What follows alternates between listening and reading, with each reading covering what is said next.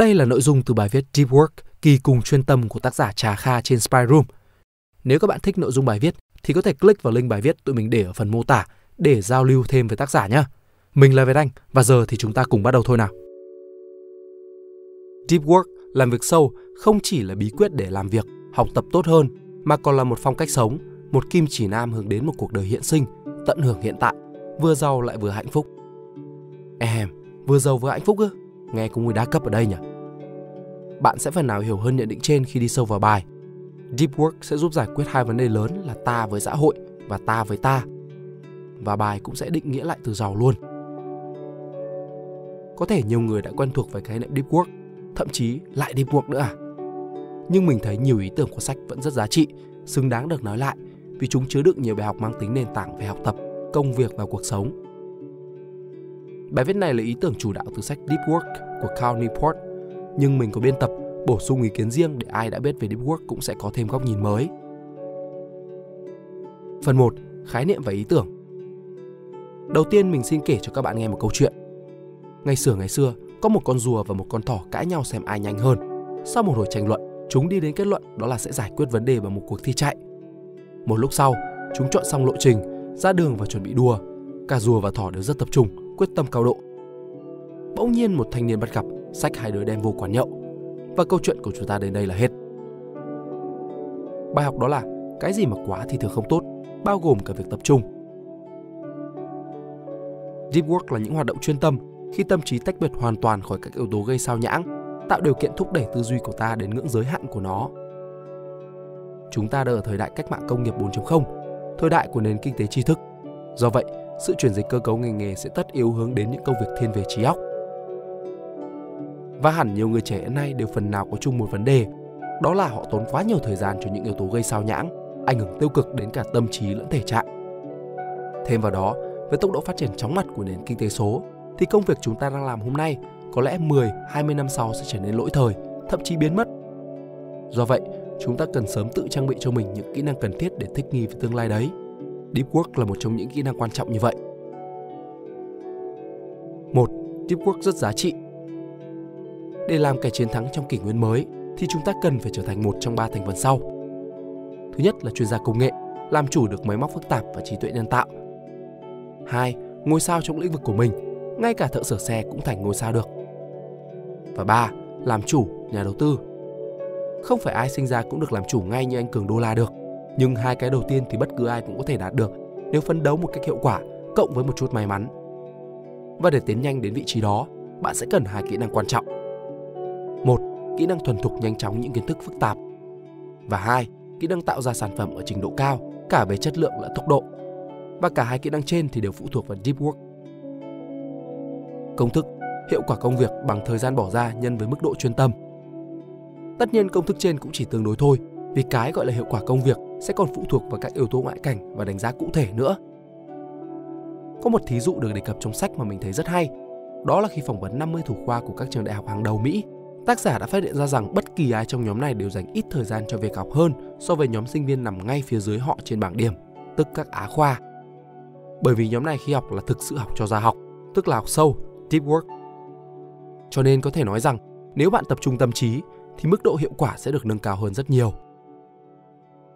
2. Deep work rất hiếm. Trào lưu của nền kinh tế hiện nay đang rất phản deep work. Thành ra sản phẩm thì càng nhiều, chất lượng sàn được nâng lên, nhưng chất lượng vượt trội thì hiếm dần. Trào lưu thứ nhất của nền kinh tế hiện nay đó là không gian văn phòng mở như Facebook. Việc này vô hình chung tạo điều kiện cho sự sao nhãng xảy ra liên tục, dù rằng người ta lý sự rằng không gian mở sẽ kích thích trí thông minh cảm xúc hay đại loại như vậy. Nhưng cơ bản là cách này khiến cho deep work không thực hành được. Trào lưu thứ hai là mọi yêu cầu công việc phải được đáp ứng ngay lập tức trong hệ thống.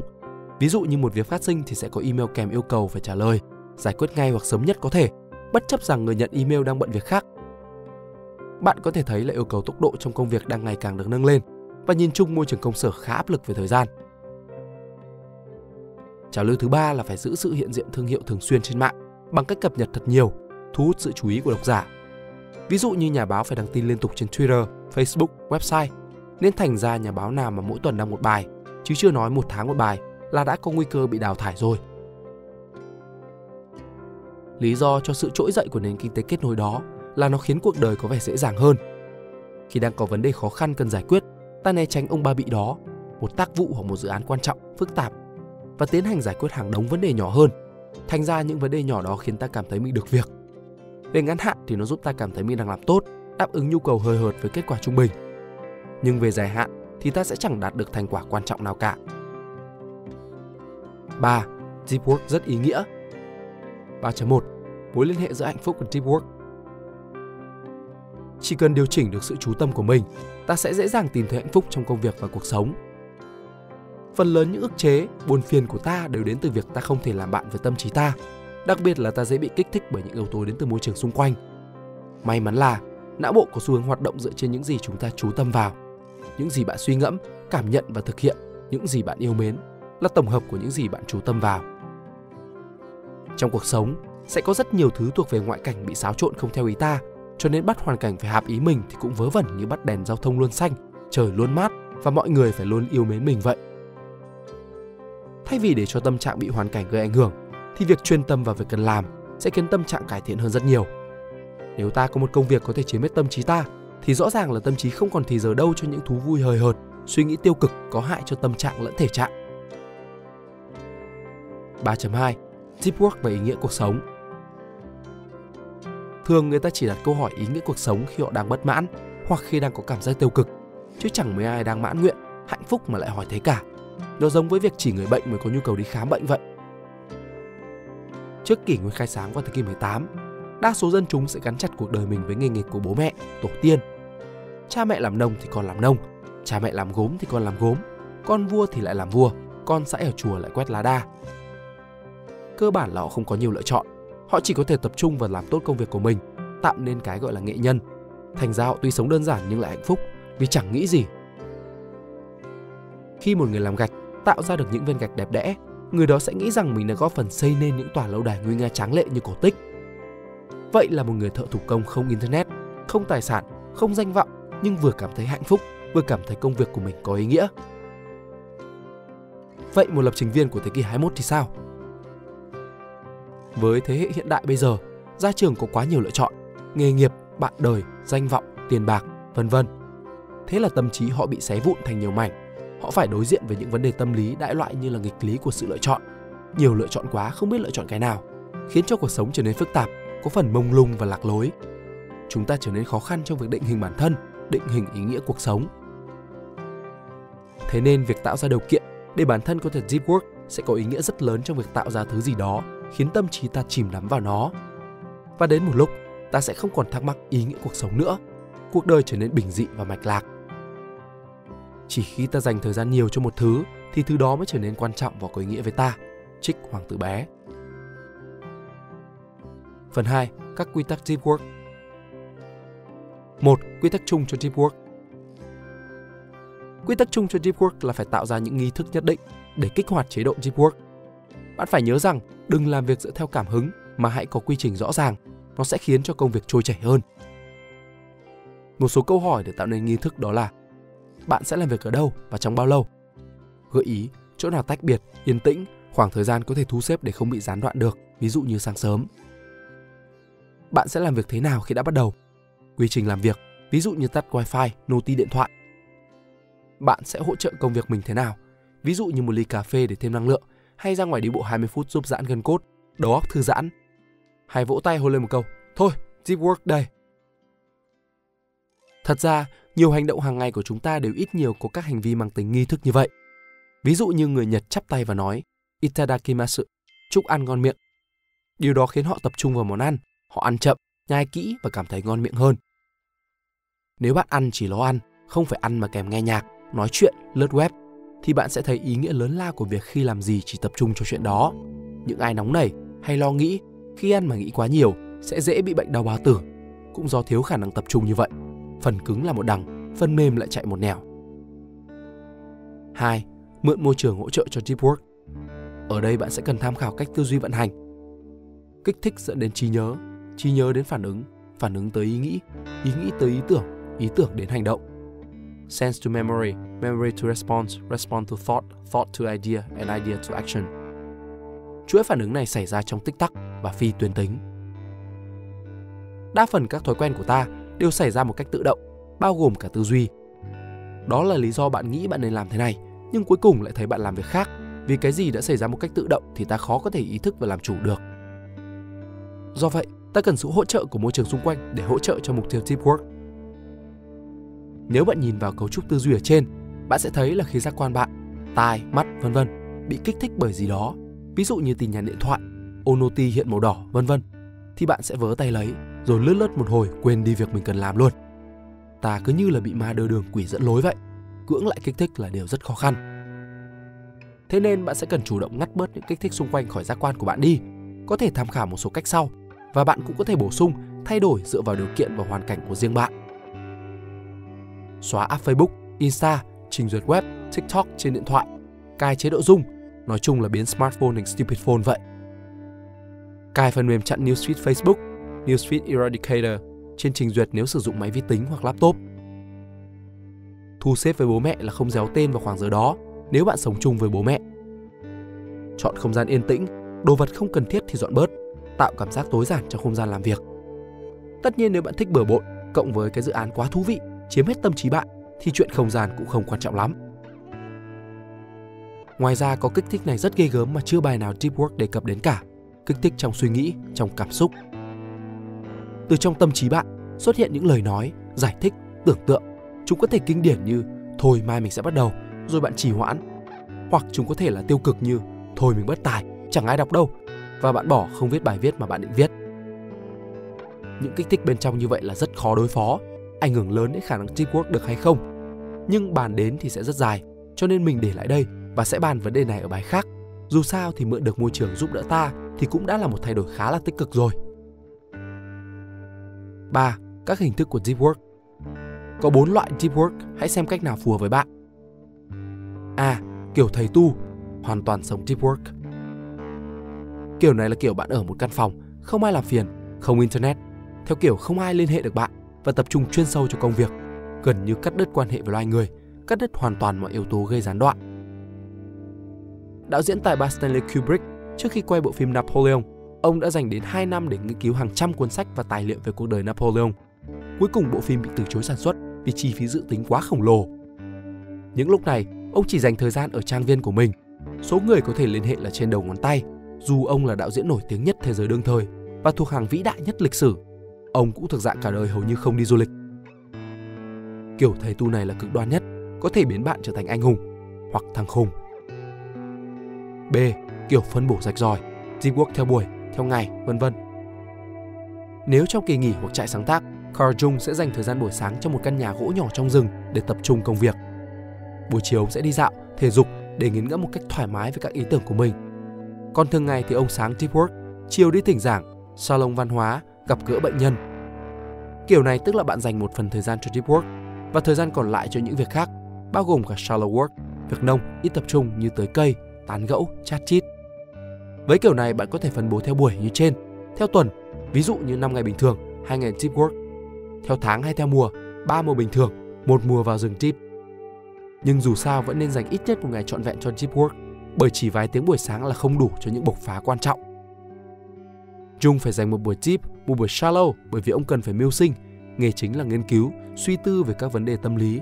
Nghề phụ của ông là bác sĩ, giảng viên, suy ra nghề phụ để nuôi nghề chính. Kiểu phân bố này hợp với những ai ngưỡng mộ sự hiệu quả của kiểu thầy tu nhưng vẫn cần mưu sinh và đánh giá cao giá trị đem lại từ những điều bình dị trong cuộc sống như thể thao, giải trí, gia đình, bè bạn. C. Kiểu uyển chuyển thu xếp deep work ít thì 1-2 tiếng, nhiều hơn thì tùy. Khác với hai kiểu trên, khá cứng nhất về thời gian và khó thu xếp được, thì với kiểu uyển chuyển, bạn có thể sắp xếp một khoảng thời gian trong ngày, cỡ 1-2 tiếng cho deep work. Điều này phù hợp với đời sống hiện đại của chúng ta hơn, cho nên cũng dễ thu xếp và áp dụng hơn. Đây là kiểu phù hợp cho những người phải làm công việc từ 9 giờ sáng tới 5 giờ chiều. Ví dụ như bạn dậy sớm deep work từ 4 giờ 30 đến 6 giờ 30 chẳng hạn. Hay là bạn đang làm chủ một shop tự vận hành bạn có nhiều thời gian ban ngày để deep work, nhưng đôi khi công việc có chuyện khẩn cấp cần bạn, rồi gia đình có chuyện gấp, thì bạn chỉ có thể giải quyết ngay cho họ, rồi điều chỉnh lại thời gian trip cho phù hợp với tình cảnh lúc ấy. Nói về mức độ dễ áp dụng thì kiểu này dễ hơn hai kiểu trên, nhưng về độ hiệu quả thì không bằng. Để thực sự tạo thành quả, ta phải toàn tâm toàn ý với nó, nhưng nếu hoàn cảnh không cho phép thì đây lại là lựa chọn phù hợp nhất. D. Kiểu ký giả.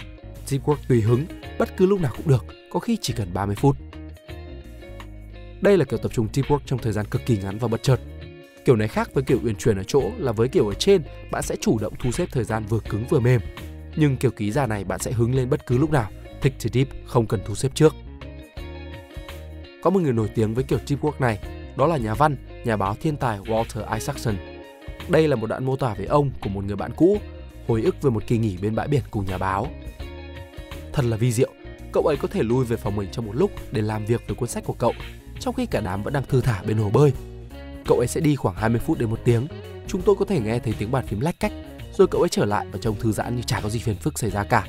Đơn giản là cứ hứng lên thì cậu ta vui vẻ phắn đi và làm việc vậy. Phương pháp này được gọi là kiểu ký giả cũng bởi các nhà báo thường luyện tập thói quen có thể tập trung viết bất cứ lúc nào vì công việc của họ vừa phải sáng tạo, không phải lúc nào cũng có hứng được, nhưng cũng vừa chịu áp lực hạn chót nộp bài và về điều kiện làm việc thì khá dễ dàng, chỉ cần một khoảng không gian, cây bút và giấy hay chiếc laptop. Kiểu này hoàn toàn không dành cho các tay mơ như bạn, những người chưa bao giờ chip quốc, mà dành cho những chuyên gia đã thành thục và tự tin với công việc của mình. Bởi việc điều chỉnh não bộ từ trạng thái chơi bời sang tập trung cao độ, rồi ngược lại, cần rất nhiều ý chí và điều luyện để thực hiện. Nếu bạn thử cách này, bạn sẽ thấy là bạn chẳng làm được việc gì hiệu quả hết. Tóm lại phần này đó là mỗi người mỗi cảnh sẽ phù hợp với từng kiểu trip work nhất định. Hãy thử nghiệm và áp dụng cách nào đó bạn cho là phù hợp với mình. Phần 3. Teamwork và những điều họ không nói. 1. Teamwork không nhằm thành công, giàu có, hơn người. Có hai thứ khiến cho giới trẻ, thế hệ millennials, những người hiện 22 đến 38 tuổi bị kiệt sức, tỷ lệ trầm cảm thuộc hàng tăng cao nhất lịch sử, đó là bởi những ảo tưởng vô vọng và sự tự áp lực với chính mình. Ta với xã hội, ảo tưởng, kỳ vọng vào thành công và sự công nhận của người khác, luôn so sánh bản thân với người khác, ví dụ như trên mạng xã hội. Ta với ta, cầu toàn, luôn muốn tối ưu hóa bản thân, idealist optimizers. Nếu bạn nghĩ deep work sẽ giúp bạn trở thành kẻ chiến thắng, bạn hơn người thì những kỳ vọng đó là sai lầm về bản lý luận đơn thuần. Lấy ví dụ, nếu 100 người đều tin vào thắng lợi, trong khi chức vô địch thì chỉ có một, thì chẳng phải 99 người còn lại sẽ thất vọng vì sự kỳ vọng ảo tưởng đó hay sao?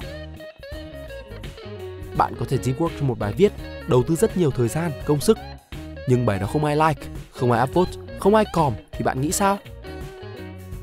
Sẽ đúng đắn và hợp lý hơn khi ta hướng đến cái trong khả năng ta, đó là việc nhiều người hơn tận hưởng cuộc chơi. Vô địch thành công thì chỉ có một, nhưng tất cả đều có thể tận hưởng cuộc chơi.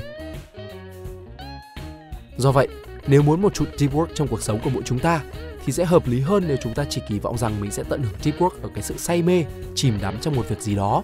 Mục tiêu này sẽ trong khả năng ta hơn và nó cũng đem đến cho ta một cảm giác đầy đủ, vui sướng, giàu có trong tâm hồn. Còn nó có đem đến thành quả hơn người hay không thì có thể có, cũng có thể không, nhưng điều đó không còn quá quan trọng. 2. Bản chất cốt lõi của deep work nếu bạn thật sự thích một việc thì tự bạn sẽ biết cách làm sao để đưa bản thân vào kỷ luật, vào chế độ deep work để phục vụ cho việc đó. Ví dụ như Ronaldo, Messi vì đam mê bóng đá và nhận ra sự cần thiết của tập luyện, sức khỏe, chiến thuật nên họ chấp nhận đưa họ vào sự kỷ luật. Cái sự kỷ luật xảy ra một cách tự nhiên, nó đem đến cho họ nguồn năng lượng dồi dào, giúp họ tận hưởng cuộc chơi bóng banh hơn. Hay như Leonardo da Vinci, mới đầu khi đã là thiên tài, ông rất coi thường sự học, ví dụ như chữ Latin và các sách kiến thức Hàn Lâm. Ông tự hào vì mình là người trọng thực hành và có thể hiện thực hóa những công trình của ông. Nhưng sau này khi đã có kinh nghiệm hơn, ông nhận ra thiếu sót của bản thân, nhận thấy tầm quan trọng của kiến thức căn cơ lẫn sự trân trọng với những lớp vĩ nhân đi trước. Ông trở lại với kiến thức Hàn Lâm và trở thành người cả học lẫn làm đều xuất chúng. Từ những tấm gương trên, ta có thể thấy vấn đề lớn nhất của chúng ta là chúng ta kỷ luật bản thân vào một việc chúng ta thực sự không thích lắm, ví dụ như học tập, viết lách, vân vân. Do vậy, sự kỷ luật và ép mình đó sẽ có xu hướng bào mòn sức lực của chúng ta thay vì tăng cường năng lượng cho ta. Khi ý chí bị bào mòn, ta sẽ dễ buông xuôi và đi tìm những sự giải trí hơi hợt, dễ dãi. Người ta đa phần dễ thất bại với teamwork là bởi lý do này. Vậy làm sao để có thể biết ta có thực sự thích công việc đó hay không? Hay liệu chúng ta có thể biến công việc tẻ nhạt đó thành một trò chơi thú vị? Đó là những câu hỏi khó và bạn sẽ cần tự tìm hiểu thêm.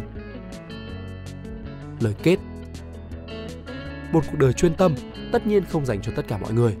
Nó đòi hỏi sự nỗ lực phi thường để thay đổi thói quen và cuộc sống của bạn. Có những người nghĩ lớn, muốn để danh lại với núi non, nhưng cũng có người chỉ mong hạnh phúc với những điều bình dị, giản đơn. Quan trọng là ta biết cái ta thật sự cần, và ta tận hưởng được hiện tại. Deep work là vậy, chìm đắm trong hiện tại. Và mục tiêu của bài viết này cũng chỉ nhằm thay đổi một chút ý tưởng như trên về deep work. Một cuộc đời chuyên tâm là một cuộc đời tươi đẹp, luôn luôn là vậy. A deep life is a good life, any way you look at it. Chúc các bạn thành công. Hy vọng các bạn sẽ thích video lần này. Đừng quên like, share và subscribe ủng hộ chúng mình. Và nếu các bạn thích những nội dung như trên thì xin hãy đăng nhập vào spyroom.com để tìm đọc thêm. Mình là Việt Anh. Xin chào và hẹn gặp lại.